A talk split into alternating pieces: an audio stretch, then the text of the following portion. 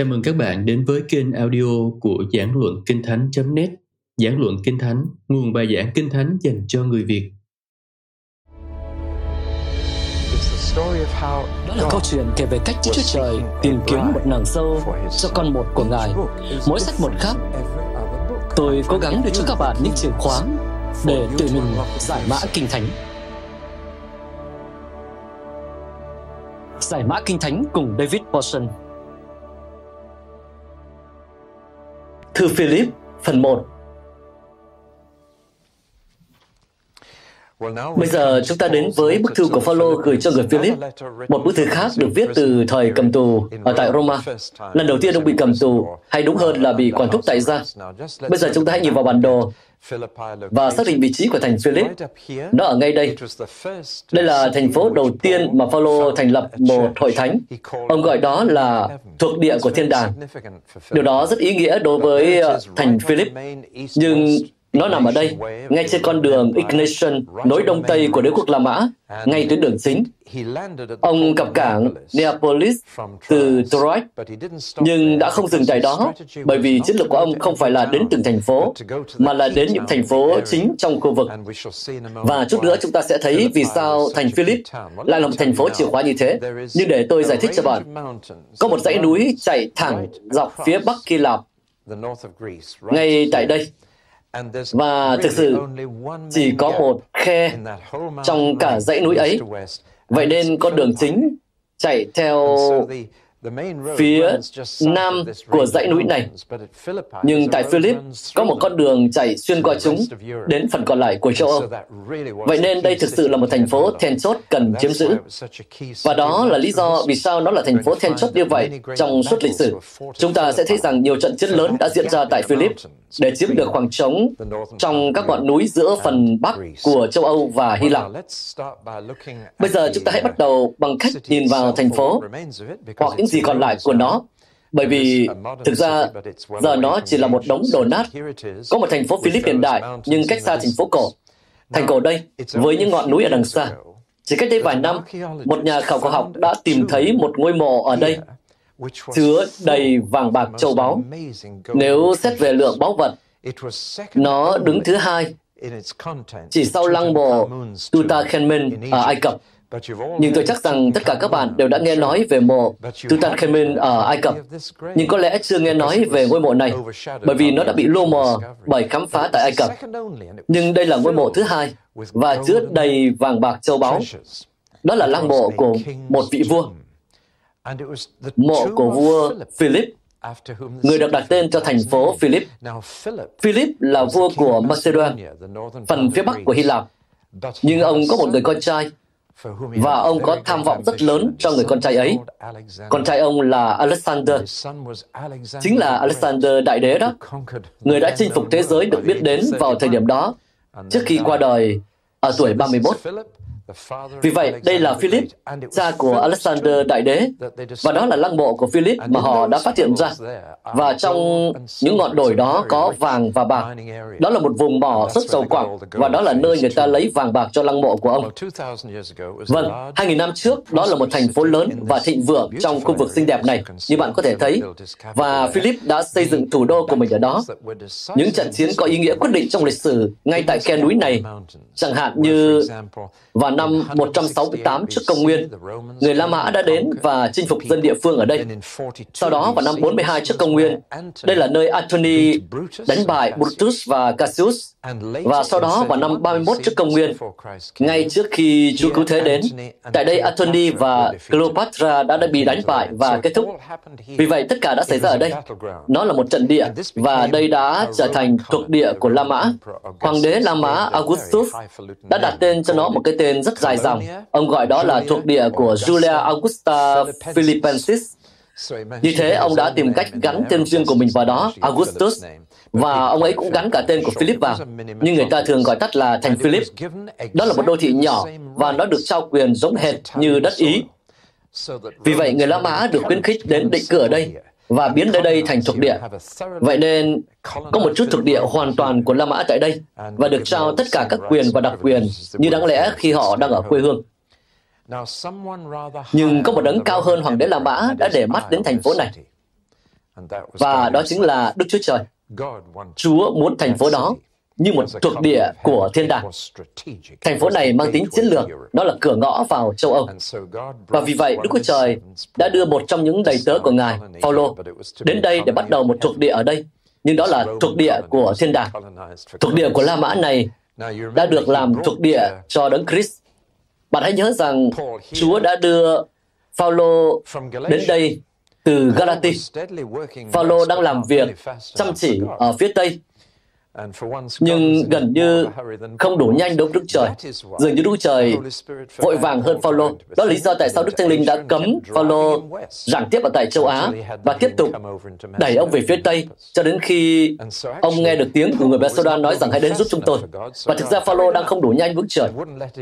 Cho nên Chúa đã không cho phép ông truyền giáo tại các vùng còn lại của uh, tiểu Á mà đẩy ông nhanh đến thành Philip. Và đó là lý do tại sao Phaolô gọi hội thánh tại Philip là thuộc địa của thiên đàng. Nhấn mạnh khía cạnh thuộc địa này, bởi vì đây vốn là thuộc địa của La Mã. Và bằng cách đó, tin lành đã được đến châu Âu. Và nó bắt đầu bằng một cách rất nhỏ, dường như không đáng kể. Không có một người đàn ông nào ở đây để Phaolô có thể bắt đầu công việc cùng. Không có một hội thánh, không có một nhà hội do Thái nào ở đây. Nhưng chỉ có một nhóm ở cầu nguyện của nữ giới thôi. Bạn có thể biết rằng trong do Thái giáo, bạn cần phải có 10 người đàn ông thì mới có thể thành lập một nhà hội. Đó là lý do tại sao người ta gọi Chúa Giêsu là Rabbi bởi vì Ngài có 12 người học trò. Tất nhiên, có một người đã bỏ đi, nhưng ít nhất là 11, và như vậy Ngài được gọi là Rabbi, bởi vì Ngài có một nhà hội. Nhà hội không phải chỉ là tòa nhà, mà là sự nhóm lại của 10 người cùng với một giáo sĩ. Như vậy, họ đã không có được 10 người ở đây, nhưng trước khi có được 10 người thì có thể có được một nhóm cầu nguyện tại gia. Và như vậy ở đây có một cái nhóm cầu nguyện của những người nữ giới ở bên bờ sông. Và người phụ nữ đứng đầu nhóm này là một người đến từ châu Á, Lydia. Bà đến từ châu Á. Bà là một nữ doanh nhân à, bán hàng vải mở tía và bà có gia đình. hộ gia đình căn hộ thời đó không phải là gia đình theo cách của chúng ta thời nay mà hộ gia đình thời đó bao gồm cả nô lệ cả những người họ hàng rộng hơn nhiều so với từ gia đình của chúng ta ngày nay. Như vậy đây là phép báp tem đầu tiên cho cả hộ gia đình. Khi tất cả mọi người trong nhà đều đã tin và được báp tem cùng với nhau. đó là hộ gia đình của Lydia. Người đàn ông đầu tiên, theo như chúng ta biết, để trở thành một cơ đốc nhân ở tại châu Âu là một cai ngục. Và anh ta có lẽ là một nô lệ. Một nô lệ được giao phó cho công việc cai nhà tù. Đây là công việc không được coi là tốt đẹp lắm vào thời đó. Vâng, và như vậy Paulo đã giảng, như ông đã luôn làm. Ông bắt đầu với những người Do Thái và những người kính sợ Đức Chúa Trời bên cạnh đó. Và ông tìm thấy được một nhóm những người phụ nữ ở bên bờ sông này. Vậy là ông đã bắt đầu giảng tại đó và tin lành đến với châu Âu theo cách đó đó. Vâng, và sự phản đối đã bắt đầu xảy ra rất nhanh và nó diễn ra một cách rất bất thường. Khi Paulo đang giao giảng như vậy trên đường phố, thì có một cô gái cứ chạy theo họ. Và liên tục nói rằng, phải nghe người này, phải nghe người này. Vì họ là đến từ Đức Chúa Trời trí cao cần phải lắng nghe. Họ đang nói lẽ thật đó. Vâng bạn có thể nghĩ rằng đây là một sự tuyên bố tốt chứ, phải không? Và Paulo lại nhìn qua cái điều đó và khiến ông cảm thấy rất bực bội. Và sau vài ngày, ông hiểu rằng có một quỷ đang ở trong cô gái này. Cô ấy có quỷ bói khoa và làm lợi rất nhiều cho chủ nhân, cái người sở hữu của cô ấy. Và điều rất là kỳ lạ ở đây là quỷ có thể nói thật, nhưng không ích lợi gì cho tin lành. Khi một người sai trái tuyên bố điều đó, và Phaolô đã đuổi quỷ ra khỏi cô gái này, và cô ta không còn gây rối cho họ nữa. Nhưng cái điều đó khiến cho chủ nhân của cô ta không còn loại lọc nữa. Và đó là sự khởi đầu của rắc rối. Phaolô đi đến đâu thì hầu như ông đều gây ra rắc rối hoặc là với những người Do Thái, hoặc là những người khác bị làm ăn thua lỗ, như ở tại thành Epheso chẳng hạn, và bây giờ là chủ của cô gái này. Như vậy tôi e rằng không bao lâu nữa, uh, sau đó ông đã phải vào tù. Và thật thú vị là lần buộc tội này thì ông bị buộc tội vì là người Do Thái và có vẻ như đang ủng hộ luật của người Do Thái chống lại luật của La Mã. Thực ra Phaolô không hề làm như vậy. Thông thường thì là người Do Thái bịa chuyện nọ chuyện kia về Phaolô, nhưng bây giờ người ngoài thì nói rằng vì Phaolô là người Do Thái và đang chống lại luật La Mã. Điều đó hoàn toàn sai sự thật, nhưng đã khiến cho Phaolô phải vào tù. Và Phaolô đã làm gì trong tù? Phaolô đã hát thánh ca. Và điều đó tất nhiên rất điển hình đối với Phaolô. Và Phaolô ở đây trong bóng tối hoàn toàn. vào lúc nửa đêm và ca ngợi Đức Chúa Trời. và hát những bài thánh ca cổ thật hay. Phaolô và Sila. Và sau đó là một trận động đất, tường sụp đổ.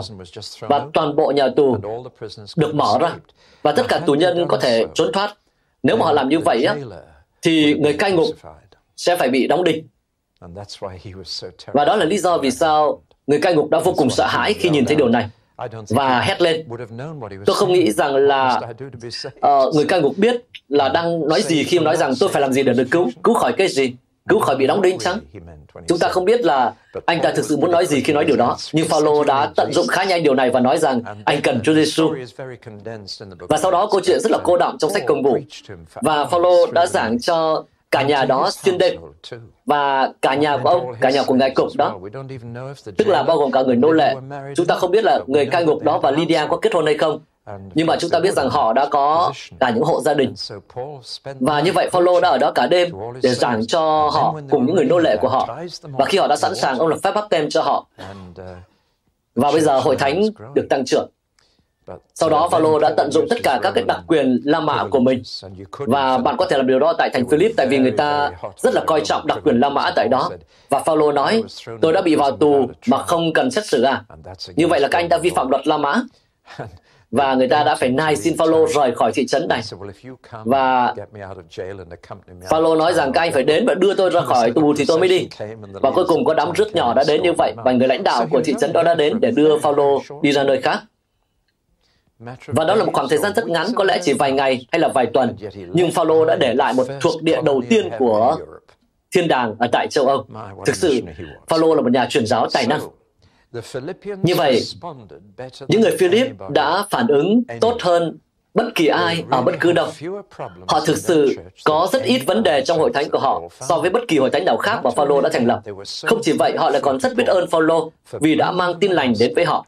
Nên họ đã quyết định và họ là hội thánh duy nhất đã làm được điều này. Đó là họ quyết định hỗ trợ Phaolô về mặt tài chính.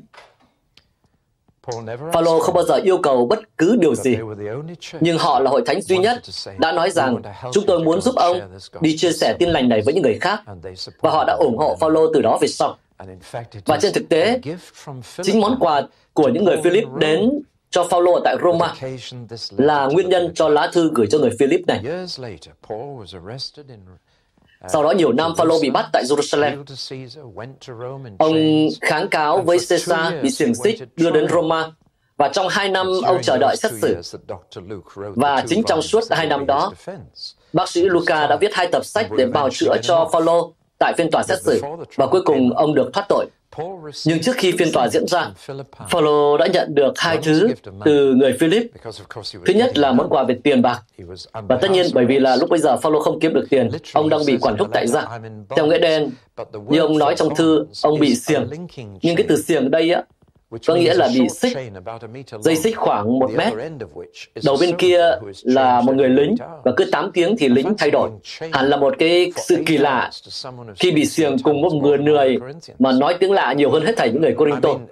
Ý tôi muốn nói là họ không còn có cơ hội khác và hết người lính này đến người lính khác đã cải đạo. Và cả nhà của Caesar nữa cũng đã được nghe tin lành. Nhưng đấy là một phần khác của câu chuyện. Như vậy, Phaolô nói rằng tôi đang bị xiềng. Nhưng mà Phaolô đang ở ngôi nhà thuê của mình và cũng tương đối được tự do theo nghĩa đó. Cho nên người ta có thể đến và đi. Và một ngày nọ, có một người từ Philip đến, từ thành Philip đến, mang theo một túi tiền để giúp Phaolô có đồ ăn trong khoảng thời gian đang chờ bị xét xử. Nhưng người đàn ông đó không chỉ mang đến tiền mà còn mang chính mình và tên của người đàn ông đó là Abaphodic. Và ông ấy nói rằng người Philip đã cử tôi đến đây để nấu ăn cho ông, để chăm sóc ông và nhà ông, để trở thành quản gia cho ông. Thật đẹp phải không? Ngay khi những người ở Philip nghe tin rằng Phaolô đang bị quản thúc chờ xét xử, thì họ đã đặt câu hỏi làm thế nào để chúng ta có thể giúp ông? À, chúng ta sẽ gửi cho ông một ít tiền vì ông không thể kiếm tiền Đồng thời ông lại chỉ có một mình trong căn nhà, chắc chắn là không có người nấu ăn giỏi đó rồi, cho nên chúng ta sẽ gửi người đến để chăm sóc cho ông ấy và làm quản gia cho ông ấy. Và thật thú vị là Epaphroditus được cử từ Philip đến Roma để trở thành quản gia cho Phaolô và được gọi là sứ đồ, một sứ đồ. Một sứ đồ. Tôi đã nhắc đến điều này rồi, bởi vì cái từ sứ đồ là một từ được sử dụng rất là linh hoạt. Theo nghĩa đen thì có nghĩa là một người được gửi đi. Từ động từ trong tiếng Hy Lạp là apostolo, có nghĩa là gửi đi. Và sứ đồ là một người được sai phái từ điểm A đến điểm B để làm một công việc gì đó. Và có năm loại sứ đồ trong Tân ước. Chúa Giêsu được gọi là sứ đồ vì Đức Chúa Trời đã sai Ngài từ trời xuống đất để cứu chúng ta. Vì vậy, Ngài là sứ đồ trưởng, người đứng đầu, và đó là danh hiệu của Ngài. Ngài đã nói rằng cha đã sai ta. Và điều thú vị là chính Chúa Giêsu đã không bắt đầu công việc của Ngài cho đến khi Ngài được một người khác cũng được sai phái đến ở cùng.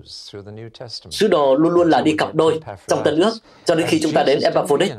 Và Chúa Giêsu đã không bắt đầu cho đến khi Đức Thánh Linh chưa được sai phái đến cùng với Ngài. Và sau đó Ngài bắt đầu. Và khi Chúa Giêsu sai phái đi đã, sai phái người khác đi, Ngài luôn luôn sai phái hai người một. Điều đó thật thú vị phải không? Hãy canh chừng những sứ đồ mà chỉ có một mình đơn lẻ. Hãy tìm hai người trong số họ. Loại sứ đồ thứ hai đó là nhóm 12 sứ đồ, là những người là nhân chứng về sự phục sinh của Chúa Giêsu và được sai phái vào trong thế gian để làm chứng về điều mà họ đã thấy. Vì vậy cho nên điều kiện là họ phải biết Chúa Giêsu trước và sau phục sinh. Họ biết Ngài trước khi Ngài chết và sau đó là biết Ngài sau khi Ngài phục sinh để họ có thể thề trước tòa rằng họ đã là nhân chứng cho sự thật về sự phục sinh của Ngài. Phaolô không thể là trong nhóm 12 như vậy bởi vì ông chưa biết Chúa Giêsu trước khi Chúa Giêsu chết. Nhưng mà Phaolô đã được Chúa Giêsu thăng thiên gọi khi Phaolô trên đường đến Damas. Như vậy Phaolô là dạng sứ đồ thứ ba. Rõ ràng là bây giờ không có 12 sứ đồ, không có người làm nhân chứng về sự sống lại theo cái nghĩa pháp lý đó. Và Phaolô cũng là người độc đáo, là người ông được coi là người sinh non. Không có sứ đồ nào giống như Phaolô bây giờ, bởi vì Phaolô có thể viết kinh thánh, không có sứ đồ nào ngày nay có thể viết thêm vào kinh thánh. Vậy là có ba loại như vậy. Loại thứ tư, đó là Phaolô nhưng mà đội một mũ khác, đó là một nhà truyền giáo tiên phong được đi để mở các hội thánh tại những nơi khác nhau. Và có nhiều người được gọi là sứ đồ trong Tân ước như vậy và thậm chí ngày nay cũng có những người như vậy được hội thánh sai phái đi để mở những thuộc địa mới của thiên đàng trên đất này ở tại những nơi chưa có. Và họ cũng thường là cứ hai người đi một, ít nhất là như vậy. Thậm chí đôi khi là có thể một đội đông hơn, có những người nam, những người nữ, có một đội sứ đồ như vậy. Và ngày nay vẫn có những đội sứ đồ đang làm những điều tương tự như vậy. Điều thú vị là cái từ được sai đi trong tiếng Latin là metto materi. Từ đó mà chúng ta nhận ra từ truyền giáo và tên lửa bạn thấy đó, một nhà truyền giáo là một tên lửa đạn đạo xuyên lục địa chứa đầy thuốc nổ của tiên lành, động lực của tiên lành. Nhưng cái từ tên lửa có nghĩa là như vậy, được sai đi. Bạn thấy không? Và nó cũng giống như cái từ sứ đồ. Đó là thứ tư, loại thứ tư, mở hội thánh. Và vẫn tồn tại, họ không viết kinh thánh, nhưng họ mở các hội thánh. Và Phaolô là cả hai, vừa là sứ đồ viết sự mặc khải viết kinh thánh, đồng thời là người mở hội thánh, mở rất nhiều hội thánh. Và còn nhiều người khác nữa cũng được gọi là những sứ đồ, những người chúng ta không biết tên, nhưng cũng được gọi là sứ đồ. Là những người được sai phái đi để mở các hội thánh khác nhau. Và bằng cách đó một hội thánh được lan rộng. Và chúng ta có loại thứ năm, Epaphroditus, có nghĩa là bất kỳ một người nào được sai từ bất cứ một điểm nào đó đến một địa điểm khác để làm một công việc gì đó. Như vậy sứ đồ là một phạm trù rất rộng. Và Phaolô viết thư để cảm ơn họ về số tiền đó và vì vị sứ đồ Epaphroditus là người mà họ đã sai phái đến để chăm sóc cho ông. Cách đây nhiều năm, chúng tôi có một người rất là giỏi chăm sóc ở tại Guildford tại trung tâm à, uh, Binbet. Đó là vợ chồng Don Martin. Anh ấy là một thợ mộc rất là giỏi. Anh có thể ghép một thứ như thế này mà không cần đinh hay keo và bạn không thể kéo nó ra được không thể gỡ ra ra được. Đó, anh ta là một thợ mộc rất là giỏi và chúng tôi gửi anh ta đến tận Nazareth. Chúng tôi nghĩ rằng nếu anh ta là một người thợ mộc giỏi như vậy, chúng ta chúng tôi nên gửi anh ấy đến Nazareth để giúp xây dựng một cái bệnh viện tại Nazareth, một cái cánh cửa mới của bệnh viện. Ở trong đó 6 tháng, anh ta chưa bao giờ bay, chưa bao giờ đi xa bao giờ và đây là điều lớn nhất trong đời anh. Anh trở thành sứ đồ của chúng tôi, được cử từ đây đến Nazareth để sử dụng cái khả năng làm mộc của mình. Tôi nhắc điều này bởi vì cái từ thợ mộc đó không phải chỉ là cái từ trừu tượng đâu đó uh, quá đặc biệt không. Bất kỳ ai được gửi đến bất kỳ đâu để làm một điều gì đó có thể được gọi là sứ đồ. Vâng, và cái hạng mục thứ năm uh, của chức sứ đồ đó có thể là một người được đến để làm quản gia tại Roma từ hội thánh tại Philip người đó hy vọng cái đó gỡ đi một vài những cái ờ, cảm giác quá là đặc biệt uh, siêu phàm với cái từ sứ đồ thực ra thì bất kỳ ai được gửi đến bất cứ nơi nào để làm bất cứ điều gì cũng có thể được gọi như vậy. Như vậy về cơ bản thì đây là một lá thư cảm ơn. Cảm ơn vì hai điều. Từ những người Philip vì số tiền mà họ đã gửi để Phaolô có thể mua đồ ăn và có cái người đến để chăm sóc cho ông nữa. và tất nhiên bi kịch là Epaphroditus đến đó không bao lâu thì ông lâm bệnh rất nặng và bệnh nặng đến mức là Phaolô nghĩ rằng là Epaphroditus sẽ qua đời. Điều rất thú vị là sự chữa lành trong Tân Ước thường lại gắn liền với việc truyền giáo. Chứ không gắn liền lắm với việc chữa bệnh và giữ cho các tín đồ được khỏe mạnh. Bạn biết đấy, một số cộng sự của Phaolô và bản thân ông cũng gặp vấn đề về sức khỏe mà không được chữa lành. Timothy được yêu cầu là uống một chút rượu vì lợi ích của cái bao tử của ông. Phaolô muốn như vậy. Và Phaolô đã để Trophim ở một nơi nào đó khi Trophim bị ốm. Chức vụ chữa lành trong Tân ước không phải chỉ nhằm để giữ cho các đốc nhân thật khỏe mạnh, mà để lan truyền tin lành Tôi nhắc đến điều này bởi vì đôi khi chúng ta xa vào đủ kiểu suy nghĩ cho rằng sự chữa lành, tất cả những gì chúng ta làm là chữa lành cho nhau và giữ cho các đốc nhân thật khỏe mạnh. Nhưng không, chúng ta đang chứng minh quyền năng chữa lành của Đức Trời như biểu hiện của vương quốc khi chúng ta giao giảng cho người ngoài. Và thật ra mà nói, sự chữa lành cho người không tin lại dễ nhiều so với lại chữa lành cho người tin. Không biết các bạn có phát hiện điều đó không? Nhưng mà tôi thấy như vậy đó. Phaolô đã không chữa lành cho Epaphroditus và Epaphroditus đã bị ốm đến gần chết. Và lời qua tiếng lại đến với người Philip rằng người đàn ông mà họ gửi đến đang bị ốm nặng và sắp chết. Và vì vậy, Phaolô đã quyết định điều tốt nhất nên làm lúc này là gửi Epaphroditus quay trở lại thành Philip khi Epaphroditus bắt đầu hồi phục. Và ông nghĩ rằng điều đó làm yên lòng những cái người thân của ông đồng quê nhà. Và trong thư này có nói rằng tôi gửi Epaphroditus lại với anh chị em cũng như là cảm ơn chị em về số tiền. Tôi rất tiếc vì không còn Epaphroditus ở bên cạnh. Là một người rất thân của tôi, đã giúp đỡ tôi rất nhiều nhưng mà tôi chắc chắn rằng là anh em đang lo lắng cho Epaphroditus cho nên tôi gửi anh ấy về nhà. Và như vậy về cơ bản đây là một lá thư cảm ơn. Đây là một lá thư cảm ơn duy nhất mà chúng ta nhận được từ Phaolô. Ông có viết nhiều hơn nữa hay không chúng ta không biết. Ông có nhận được nhiều sự giúp đỡ từ những người khác hay không tôi không biết. Nhưng mà có một mối quan hệ rất đặc biệt giữa Phaolô và những người Philip và họ rất muốn giúp đỡ Phaolô. Vâng, Đối với lá thư cũng như vậy, rất khác so với hầu hết những lá thư khác. Lá thư này không tập trung vào vấn đề hay khủng hoảng hay nhu cầu nào, mà nó tập trung vào mối quan hệ giữa Phaolô và người Philip. Và do đó, chúng ta có một chút cơ hội để hiểu về mối quan hệ này.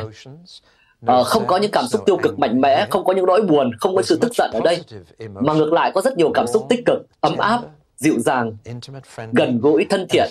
Và đây chúng ta thực sự hiểu Phaolô như một con người, như một người bạn, hơn là một nhà thuyết giáo hay một nhà truyền giáo. Và bạn có cái nhìn thoáng qua về một mối quan hệ sâu sắc giữa Phaolô và những người ông cải đạo.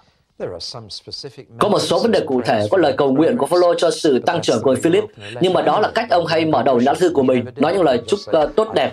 Ông nói ông cầu nguyện cho họ, ông cầu nguyện cho sự tiến bộ của họ và lòng biết ơn của ông đối với sự rộng rãi của họ.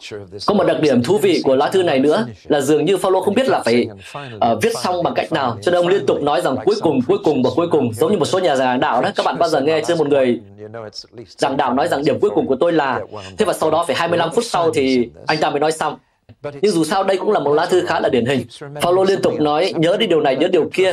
Giống như bạn viết thư cho ai đó và sau đó lại ô phải nhắc cái này nữa chứ. Ô phải nhắc đến cái kia nữa chứ. Vâng, nó khá là ngẫu hứng. Và Paulo liên tục nói cuối cùng, cuối cùng sau đó lại nhớ ra thêm một điều gì khác nữa để viết. Nhưng mà trong tất cả những điều này, có một điều rất là nổi bật. Đó là cái từ kononia được nhắc tới, được dịch trong tiếng của chúng ta là sự thông công hay giao thông. Nhưng thực ra cái từ này khiến chúng ta chưa hiểu được. Koinonia là một mối quan hệ rất sâu sắc trong tiếng Hy Lạp. À, chúng ta hay nói rằng, ô, chúng ta cùng có thông công uống trà cà phê sau buổi nhóm nhé. và nó rộng tưởng như là cà phê với trà tạo ra thông công, tạo ra tình bạn. Nhưng mà koinonia giàu hơn thế nhiều. Koinonia là cái từ được dùng để chỉ về đối tác trong công việc làm ăn. Chúng ta có thể nói như vậy, quan hệ đối tác. Cho nên nếu như cái công việc làm ăn đó thất bại thì tất cả những người dự phần trong cái mối quan hệ đó đều sẽ bị thất bại. Vì họ có mối thông công trong kinh doanh họ gắn bó với nhau. Cho nên nếu như một người thất bại người khác sẽ thất bại. một người sống sót người khác cũng sẽ sống sót. đó là tình bạn. hoặc là đưa ra một minh họa đáng ngạc nhiên hơn và thời đó cũng giống như ngày nay có những cặp song sinh dính liền với nhau và thời đó tất nhiên không có hy vọng để tách đôi những cặp song sinh dính liền với nhau như vậy. Thậm chí ngày nay cũng chưa hẳn lúc nào cũng thành công đúng không? Có những cái cặp song sinh như vậy và nếu như bị gắn liền với nhau đôi khi chung một dòng máu và rất khó khăn để tách cái cặp song sinh như vậy ra đặc biệt là khi dòng máu chảy trong cả hai cơ thể và khi những cặp song sinh sinh ra như vậy lúc bây giờ người ta nói rằng máu của hai của cặp song sinh này bị koinonia có nghĩa có sự thông công với nhau. một người chết thì người kia cũng chết. gắn kết với nhau đến như như vậy. koinonia là như thế. không phải chỉ là uống một cốc trà thân thiện sau buổi nhóm hay là sau cuộc họp mà gắn bó mật thiết với nhau nữa đến mức là điều xảy ra với một người cũng xảy ra với người kia một người vui tất cả những người kia cùng vui. Và một người bị nhục thì tất cả người khác cũng bị nhục.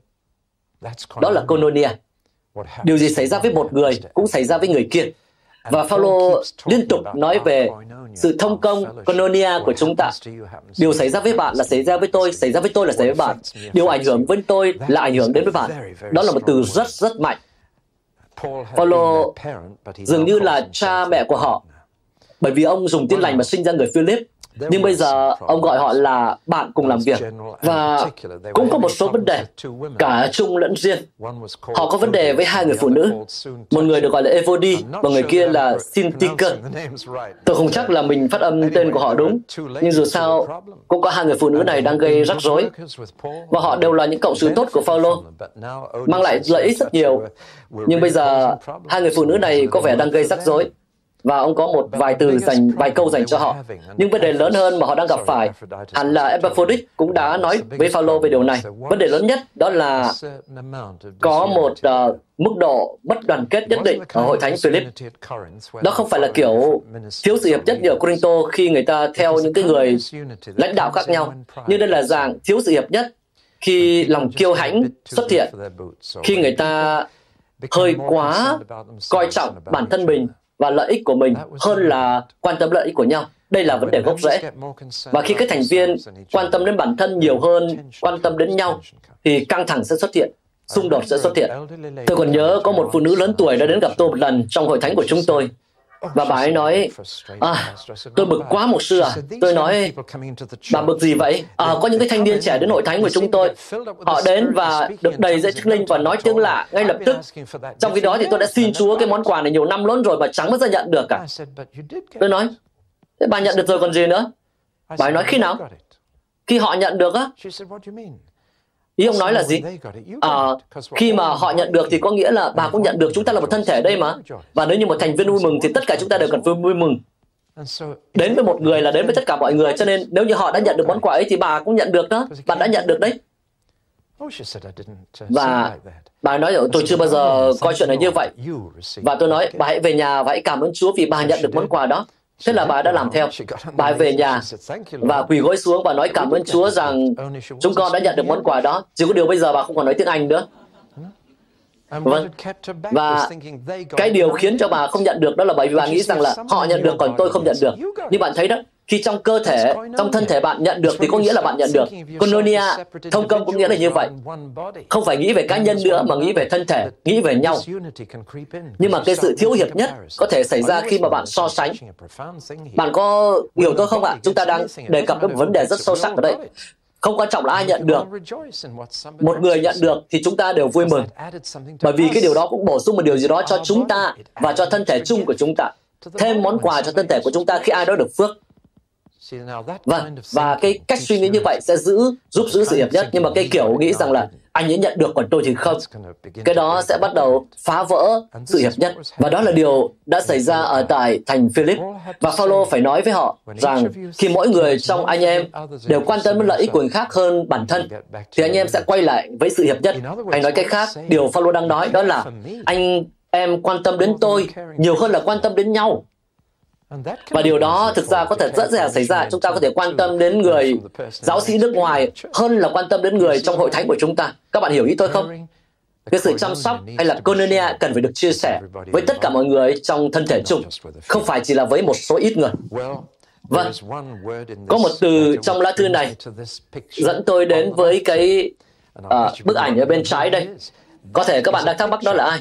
Đây là ảnh của Paulo, Nhưng không phải là Paulo mà chúng ta đang nói tới, mà có một người khác tên là Paulo Snyder, một trong những người hùng của tôi.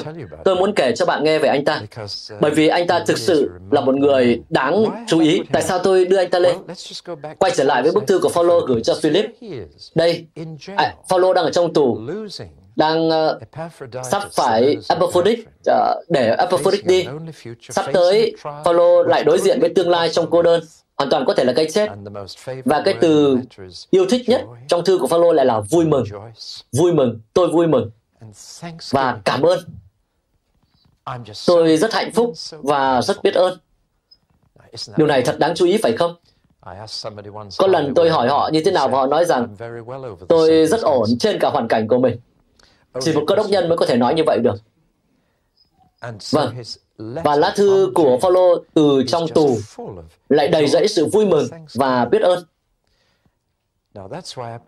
Vâng, và đó là lý do tại sao tôi đưa ảnh của Paulo Snyder lên đây. Vào năm 1930, uh, Paulo uh, Snyder là mục sư của một hội thánh ở tại Berlin. Tôi đã đến hội thánh đó, đến nhà thờ đó. Người vợ quá của anh ta vẫn còn là thành viên hội thánh đó, ở phía nam, gần Dahlem, ở phía nam Berlin.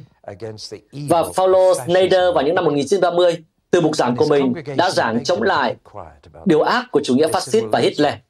Và hội thánh của ông đề nghị ông là im lặng về điều đó. Họ nói rằng chúng tôi sẽ mất ông mất. Và họ cầu xin ông đừng làm như vậy. Thậm chí thị trưởng của thị trấn cũng đến và xin mục sư đừng nói như vậy. Nhưng anh ta cứ tiếp tục làm điều đó. Và một ngày nọ, vào lúc 3 giờ sáng, đó là lúc cảnh sát Đức đã đến và bắt anh ta. Họ đã đến và bắt anh ta đi. Anh ta vẫy chào tạm biệt vợ. Anh không bao giờ gặp lại cô ấy. Hay cậu bé 2 tuổi, hay đứa bé sắp chào đời trong bụng của vợ anh. Và anh ta đi và mỉm cười. Mỉm cười. Người ta đưa anh ta đến trại tập trung Dachau. Có những câu chuyện rất là khủng khiếp về những điều người ta đã làm với anh ta. Nó quá kinh khủng. Họ đánh đập anh ta và cuối cùng treo cổ anh ta và bỏ mà anh ta tại chết đói. Rồi sau đó đặt anh ta vào quan tài. Vợ và gia đình đến đón anh ta. Và nói rằng anh ta là tù nhân tốt nhất mà chúng tôi từng có và anh ta chết vì bệnh viêm phổi. Nhưng tất nhiên đó hoàn toàn không phải là sự thật. Vâng, Paulo Schneider là như vậy. Và tôi có những lá thư của anh ta viết từ trại tập trung ở tại Dachau cho vợ mình. Và khi tôi đọc chúng, có hai từ lặp đi lặp lại rất nhiều lần. Tôi rất hạnh phúc và tôi rất biết ơn Chúa. Hãy xem đó là một Phaolô khác, ngay thời của chúng ta, nhưng mà cùng một tinh thần vui mừng và biết ơn. Tôi có thể đưa ra nhiều ví dụ gần đây hơn nữa. Tôi chắc rằng bạn đã biết trên tờ The Times trường hợp của Mehdi Diba ở Iran. chỉ cách đây hai tuần bị kết án hành quyết vì cải đạo từ Hồi giáo sang Cơ đốc giáo. Anh ta ở trong tù 9 năm mà không có xét xử gì cả. Toàn bộ vụ việc đã được công khai tại phương Tây. Bernard Lewin đã viết một bài báo rất tuyệt vời về anh ta trên tờ The Times. Và ở đây Chúng ta có tuyên bố của anh ta mà một số người đã nghe hai tuần trước đây, một tuyên bố và cuối cùng anh ta bị đưa ra xét xử vào ngày 3 tháng 12 năm 1993 và đã có một tuyên bố rất tuyệt vời trước các thẩm phán của mình.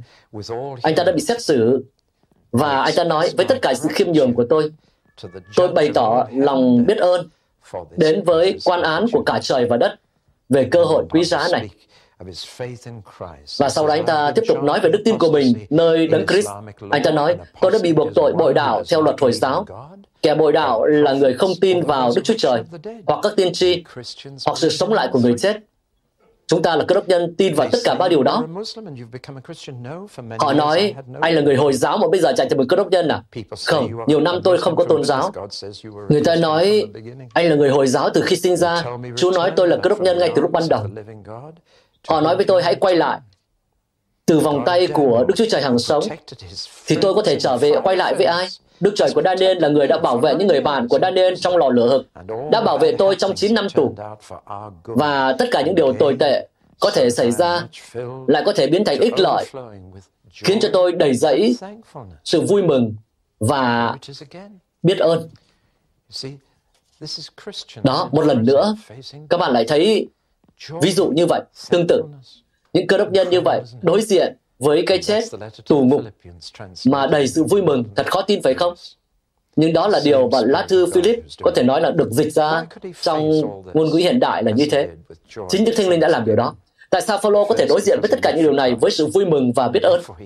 Thứ nhất, bởi vì Phaolô sống cho Đấng Christ, vì vậy cho nên không có gì để mất. Mary Diba thân mến, anh ấy nói, cuộc sống đối với tôi là cơ hội để phục vụ Đấng Christ. Và cái chết là cơ hội tốt hơn để được ở cùng với Ngài. Do đó, tôi không chỉ hài lòng khi ở trong tù vì cớ danh thánh của Chúa, nhưng tôi sẵn sàng hiến mạng sống của mình vì cớ Chúa Giêsu Chúa của tôi và bước vào vương quốc của Ngài sớm hơn. Những từ cuối cùng của ông dành cho các quan tòa, nguyện bóng của Đức Chúa Trời nhân từ cánh tay phước hạnh của Ngài, chữa lành của Ngài ở trên tất cả các anh từ giờ cho đến đời đời. Amen. Nếu bạn sống cho đến Christ, chết là lợi ích là lợi ích, là được. Paulo háo hức đi, nhưng mà sẵn sàng ở lại. Và Paulo nói cho người Philip, các anh lo lắng về tôi, nhưng mà thực ra là ngược lại, tôi rất lo lắng về các anh. Tôi không lo lắng về tôi đâu. Paulo nói, tôi sẵn sàng để được thả ra khỏi tù và tiếp tục chức vụ của mình. Nhưng tôi cũng rất háo hức để được đi về với Chúa.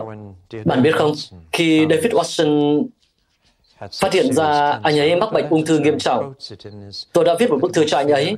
Anh ấy đã trích dẫn nó trong cuốn sách nhỏ của mình. Đừng sợ cái ác.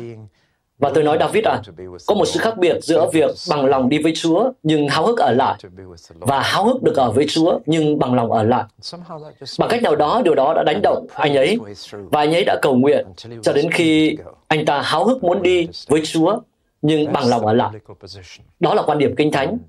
Và Phaolô đã có thái độ đó. Ông nói rằng, tôi bằng lòng ở lại đây nếu anh em còn cần tôi, nhưng tôi rất háo hức đi với Chúa. Chà, bạn không thể đánh bại một người như vậy phải không? Và khi bạn sống cho Đức Christ, chết lại là ích lợi. 38 lần trong lá thư nhỏ này, Phaolô nói về Chúa Giêsu 38 lần.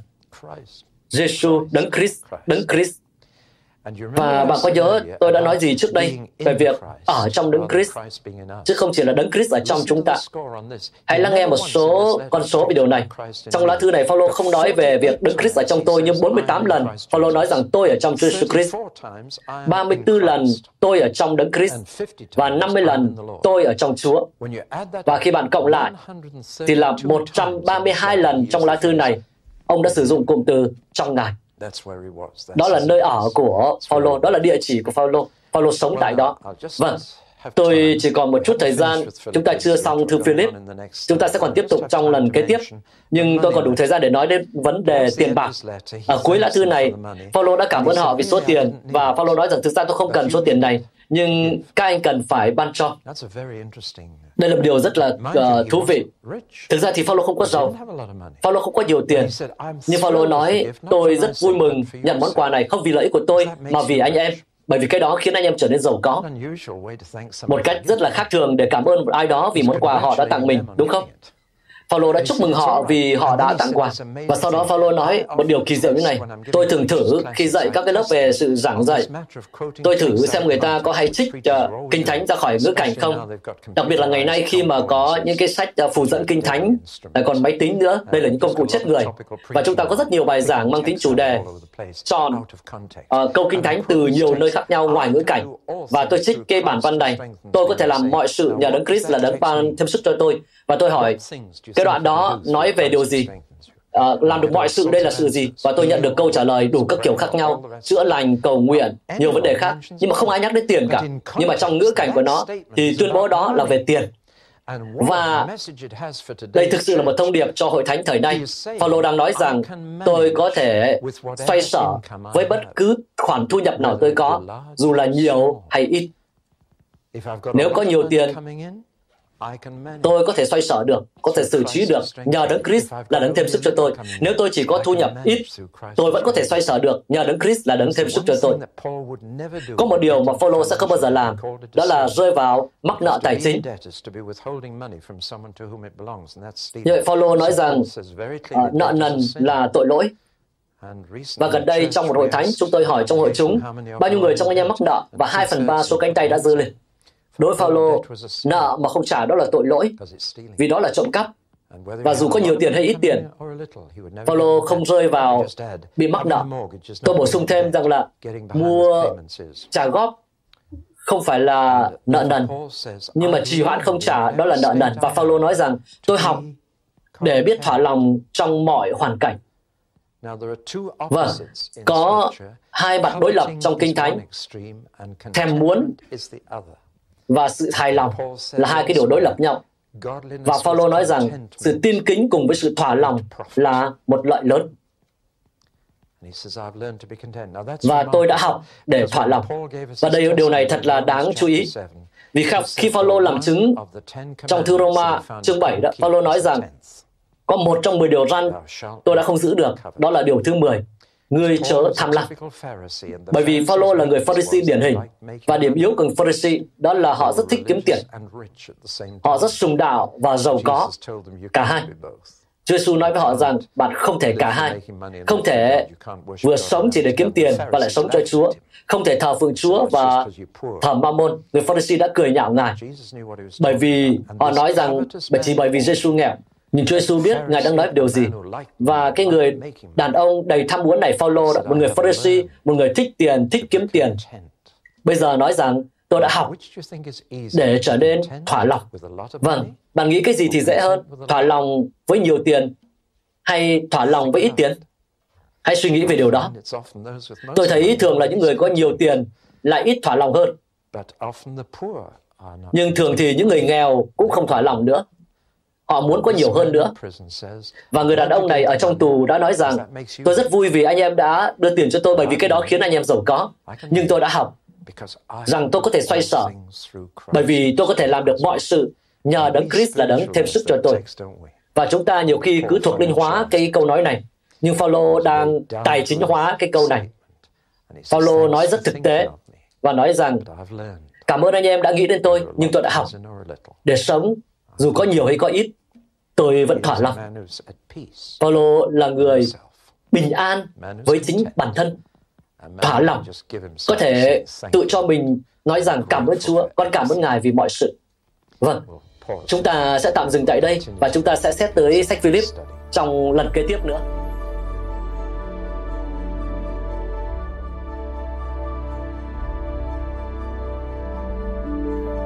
Các bạn vừa nghe xong bài giảng được phát trên kênh audio của giảng luận Kinh Thánh. Kênh nhằm cung cấp cho các tín hữu và tôi tớ Chúa người Việt những bài giảng chọn lọc của các diễn giả kinh điển trong những thời đại khác nhau. Để biết thêm thông tin về chúng tôi, xin vui lòng truy cập trang web giảng luận kinh thánh.net. Xin chào và hẹn gặp lại các bạn trong những bài giảng tiếp theo.